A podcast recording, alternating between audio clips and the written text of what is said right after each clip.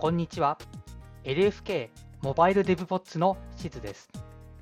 このポッドキャストでは LINE 福岡通称 LFK でのスマートフォン向けクライアント開発の現場で使われている技術の紹介から最新の iOS、Android の開発技術の解説、さらには福岡で働くさまざまなバックグラウンドを持ったエンジニアにフォーカスしていきます。なお、このポッドキャストは国内外のエンジニアに向けたものですので、日本語、英語のエピソードを用意しております。はい。では今回も始めていきたいと思います。皆様こんにちは。えー、こちらのシリーズでは、コミュニティで話されている SWIFT の最新情報や共有されている知見について話していきます。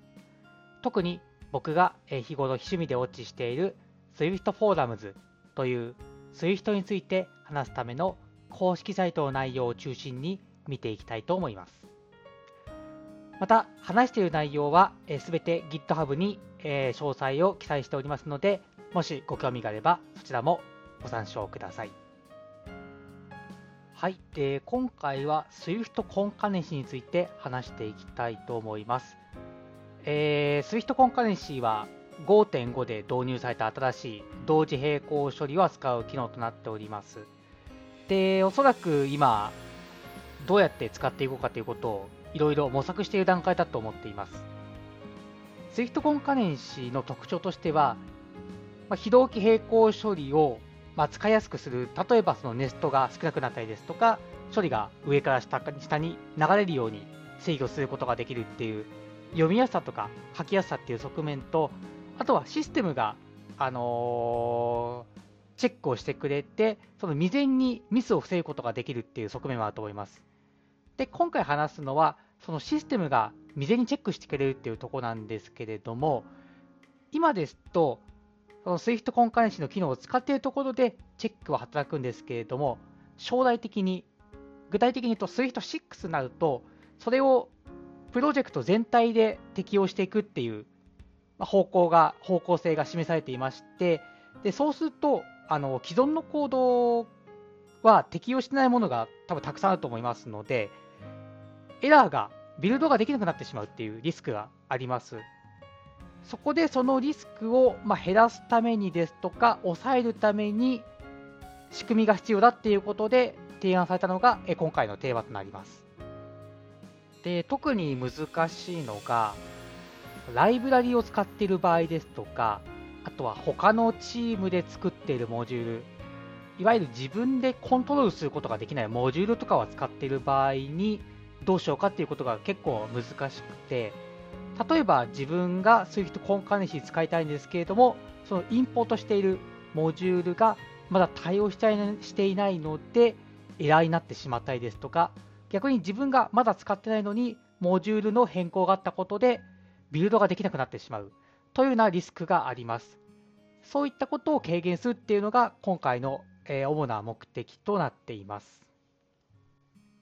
で、今回登場する、メインで登場する Swift コンカレンシーの機能の一つが、センダブルというプロトコルになります。で、このセンダブルっていうプロトコルは、同時並行処理の中で安全に受け渡しすることができる値を示すプロトコルとなっています。じゃあ、安全に受け渡しができるっていうのは何かというと、データ競合が起きないことを指します。じゃあ、データ競合って何かというと、この複数のスレッドから同じメモリーの可変状態ものに対して書き込みと読み込み処理が同時に起きるようなことをデータ競合と言います。で、センダブルというプロトコルは、このデータ競合が起きませんよっていうことを示すプロトコルになります。じゃあ何がセンダブルにできて、何がセンダブルにできないのかについて簡単に話しますと、例えばクラスは参照型なので、いろんなところからメモリーが、同じメモリーが共有される可能性があります。で、そうすると、複数のスレッドから同じメモリーに対して、例えば可変のプロパティをそのクラスが持っていた場合は書き込みすることもできますし、読み取ることもできます。そうするとデータ競合はが発生するので、そういったクラスはセンダブルにはできません。逆にストラクトに関しては、あのメモリの共有は起きずコピーされますので、ストラクトは基本的には、えー、センダブルにできます。ただし、中に持っているプロパティの方もセンダブルである必要があります。もちろん、他の条件によってそのセンダブルに適合できる、できないっていうものがいろいろあるんですけれども、今回はそこは割愛させていただきます。で、SWIFT コンカネンシーでは、このセンダブルに適合した値しか使うことができないっていう場合が結構ありまして、例えば、アクターが、アクター以外とやり取りする場合は、全部センダブルの値である必要があったりですとか、あとは、えっと、タスクのイニシャライザですとか、タスクドットデタッチドっていうメソッドがあるんですけれども、そこに、えー、渡されるクロージャーの方には、アットセンダブルという属性がついていて、これもセンダブルに、えー、準拠した方しか使うあの渡すことができないといった制約があったりします。でそうすると、さっきも話したんですけど、自分がコントロールできないモジュールとかライブラリーを扱う場合に問題が出てきて、例えば自分で Swift コンカネシー使おうと思っても、インポートしている方がセンダブルにまだ対応してなかったりするとエラーになってしまいますし、逆にライブラリとかモジュールの方で Swift コンカネシーに対応していて、で、自分ではまだ対応してないんですけど、そのライブラリをバージョンアップしたら、今まで使っていた関数がセンダブルしか使えなくなってしまったということで、ビルドができなくなってしまうっていうような事態も起きます。じゃあ、他のライブラリーとかモジュールが対応するのを待つであったりですとか、自分が対応できるまでライブラリとかモジュールのバージョンアップを待つということができればいいんですけれども、おそらくこうやってすごい時間かかりますし、できれば最新バージョンを使いたいって思いもあると思います。1個、センダブルのチェックを抑える方法がありまして、センダブルの前に at unchecked っていうアノテーションをつけると、このセンダブルのチェックを抑えることができます。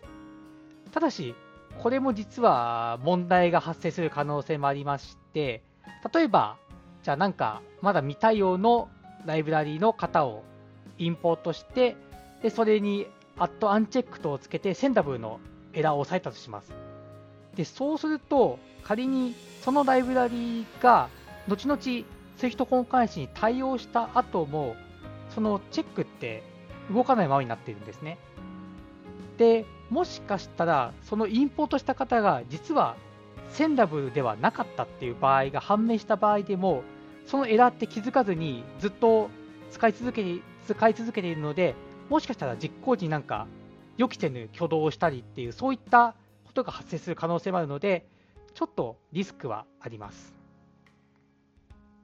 そこで今回導入された機能としては、そういった導入の難しさの壁を取り除きつつ、間違って使っているところは段階的に修正できるように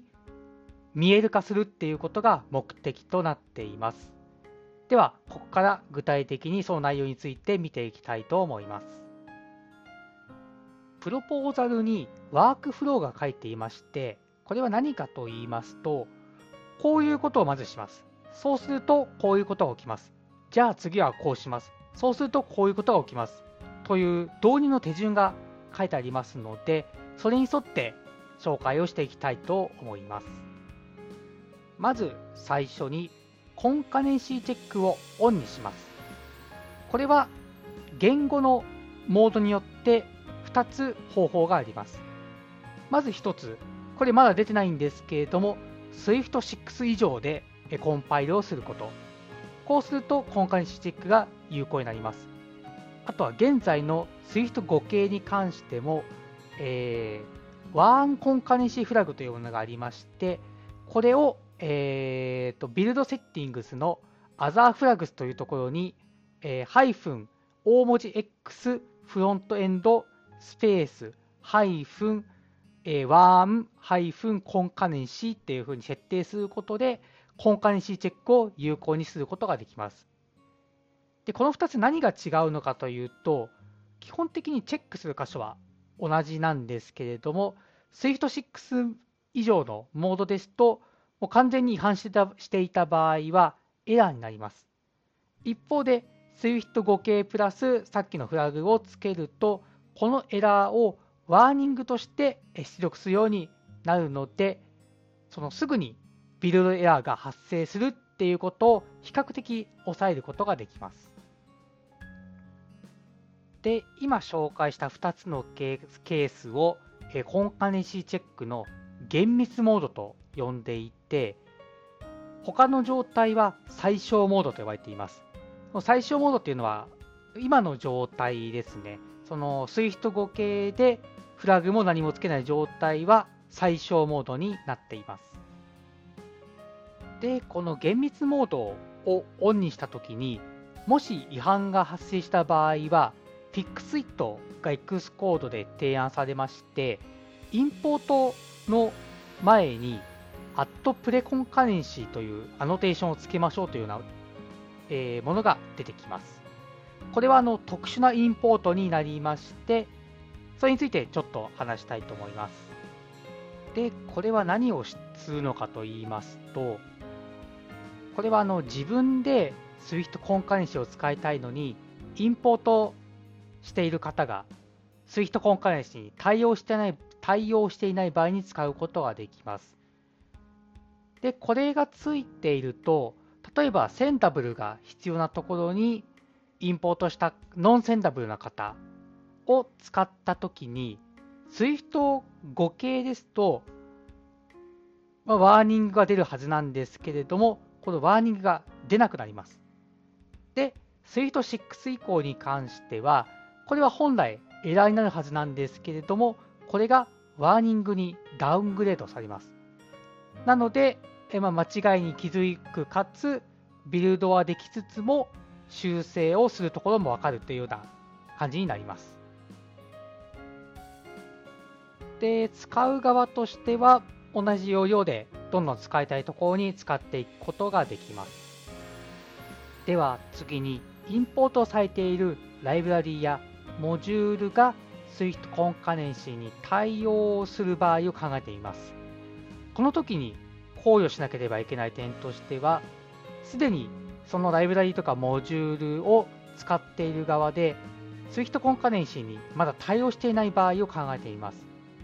この時に、このモジュールとかの変更で、例えばセンダブルしか使えなくなってしまうとしてしまうと、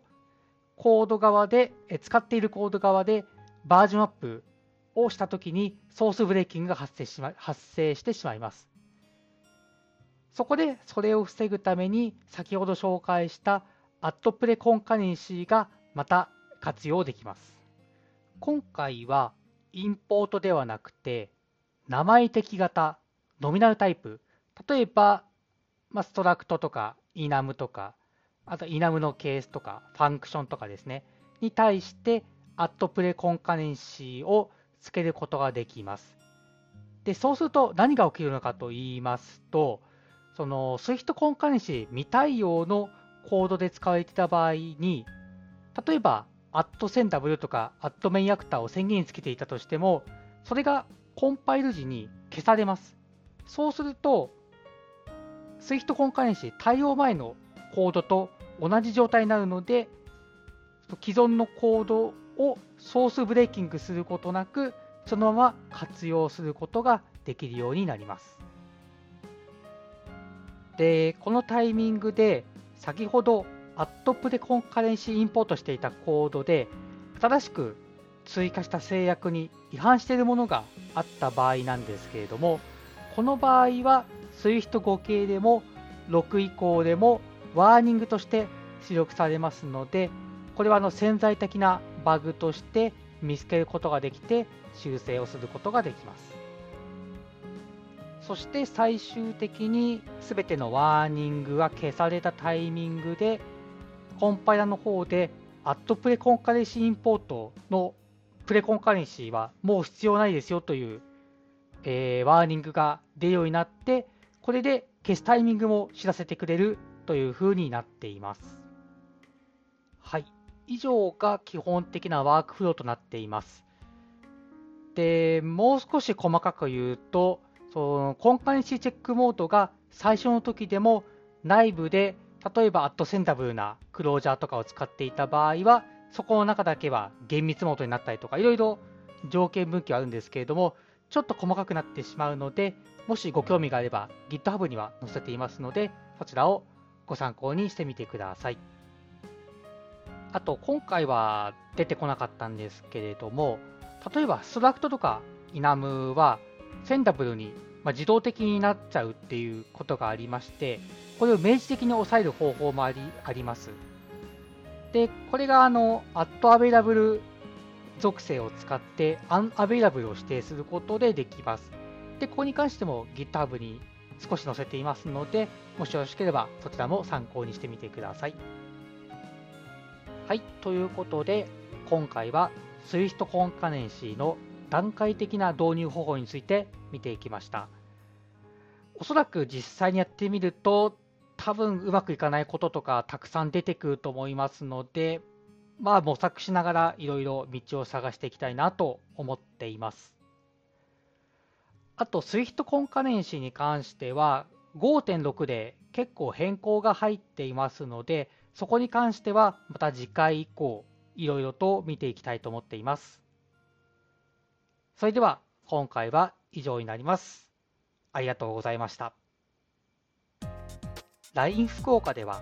モバイルエンジニアがさまざまな話題に対して調査や議論そして開発現場での使い方などを日々模索しています次回以降もまた日々の議論から生まれた話題や LFK について紹介していく予定なのでよろしくお願いします。もしエピソードに関するご感想話してほしいトピックなどありましたらハッシュタグシャープすべて大文字で LFK アンダーバー DEVPODS LFK アンダーバー DEVPODS でツイートいただけると幸いです。また、LINE 福岡ではエンジニアの採用を国内外問わず積極的に行っています。もし興味があれば一度カジュアル面談などで社員との交流ができればと思います。本日はご視聴ありがとうございました。